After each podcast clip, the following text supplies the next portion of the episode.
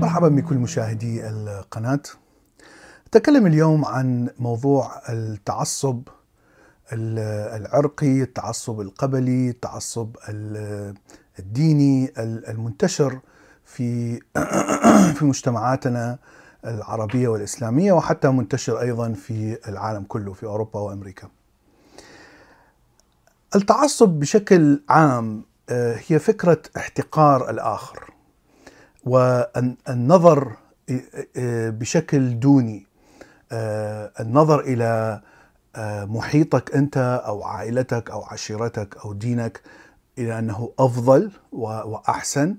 وعادة آه، هناك أدلة اجتماعية تاريخية منطقية حتى مثلا في أوروبا هناك أدلة علمية.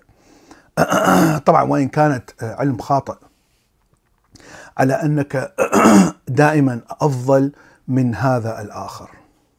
عندما كبرت في العراق آه، أحسست بأن هناك عدة طبقات آه، من التعصب. أول طبقة من التعصب هو التعصب العشائري أو التعصب القبلي. وهذا الشيء آه، ملموس وواضح جدا في المجتمع العراقي.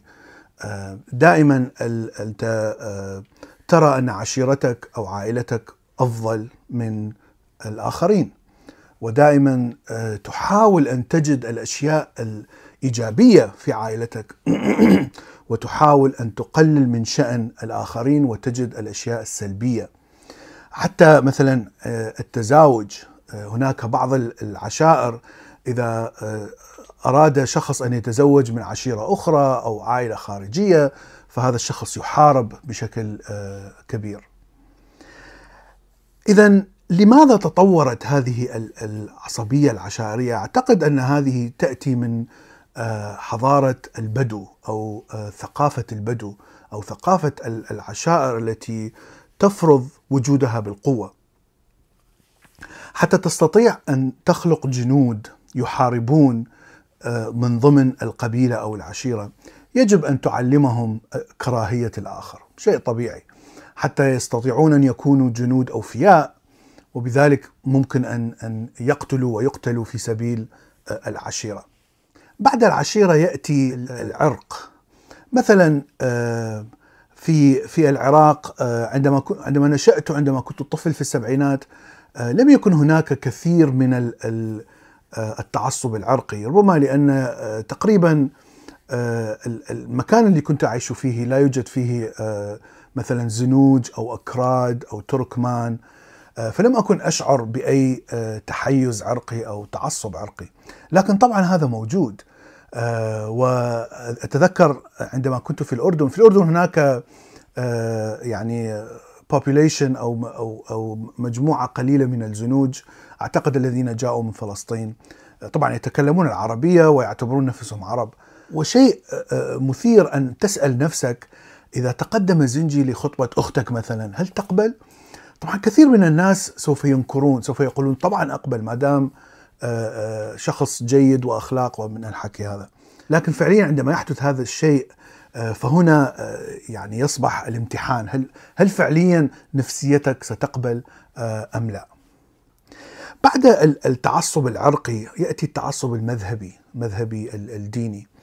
طبعا المذهبي في العراق أيضا في وقت الملكية لم يكن هناك تعصب مذهبي آه، طبعا لأن كل الناس كانوا آه، يبنون الوطن الجديد آه، إلى أن أتى صدام وأعدم الصدر في بداية الثمانينات وبدأ الانشقاق الشيعي السني بشكل حاد جدا في تاريخ العراق الحديث. آه، حتى أصبح مثلا التعاون الاقتصادي، التعاون الاجتماعي آه، كلها بدأت تنفصل آه، وبدأ الاحتقار يظهر، يعني بدأ السنة يحتقر الشيعة والشيعة يحتقر السني والاحتقار يعني حتى مرات يكون مضحك. أحد اتذكر الناس من من قرى شيعية يعني ناس جهلة كان يقول لي هل هل صحيح أن السنة لديهم ذيل؟ هذا ما يقولون لنا في يعني في, في مجتمعنا فيعني يحاولون أن يحتقروا الآخر بأي طريقة ممكنة وطبعا أسهل شيء أنك تخترع الأكاذيب وتصدقها.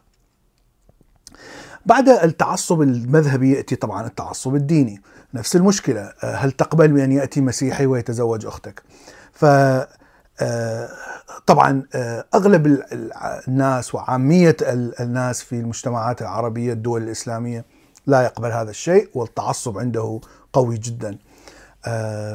لكن هناك مسلمين كثيرين في في أوروبا وأمريكا لا يهتم بهذا الشيء يعتبره حرية شخصية. اذا مشكلة التعصب الموجودة أعتقد تأتي من تعليم المجتمع للعادات والأفكار المتوارثة. أنا أتذكر في العراق يعني كان الإعلام قوي جدا بحيث دائما يدعو الكل إلى التسامح والمواطنة خاصة الفكرة المواطنة مع أنه مربوطة بالقومية العربية لكن أيضا يركز كثير على المواطنة لكن هذا الشيء لم يمنع الأفكار العنصرية تنتشر في المجتمع يعني حتى عندما كنت طفل أو كنت مراهق طبعا كان هناك دائما احتقار للآخر مهما كان نوع التعصب الذي نحمله للآخر. حتى كان هناك تعصب ضد المرأة واحتقار للمرأة ونظرة أن أن الرجل أفضل بكثير من المرأة بكل شيء. طبعا والمرأة أفضل بكثير من الرجل في عدة مجالات لكن المجتمع الذكوري لا يعترف بهذا الشيء. وأعتقد أن أفضل الأمثلة على هذا الشيء هنا في أمريكا في ولايات الجنوب الطفل الأبيض الذي ينمو في هذه المجتمعات يتعلم بأن الإنسان المكسيكي أو الإنسان الزنجي كسول ولا يدرس ولا يتعلم ولا يعمل ويأخذ مساعدات من الدولة بينما الإنسان الأبيض يجتهد ويتعلم ويأخذ شهادة ويعمل ويدفع ضرائب ومن ثم هذه الضرائب تدفع إلى الزنجي أو إلى المكسيكي الكسول الذي لا يعمل. فهذه الأفكار تنتشر موجودة بقوة في هذه المجتمعات. عندما يكبر الإنسان هناك فإن هذه الرواسب القوية موجودة في شخصيته ولا تذهب. حتى وإن كان إنسان معتدل التفكير ويحاول أن يتخلص منها إلا أنه من الصعب أنا أشعر بنفس المشكلة. أنا عندي هذه الرواسب والتعصب القبلي الموجود التعصب السني القبلي وكثير من المرات يعني أشعر باحتقار إلى إلى إلى الآخر أو المختلف عني.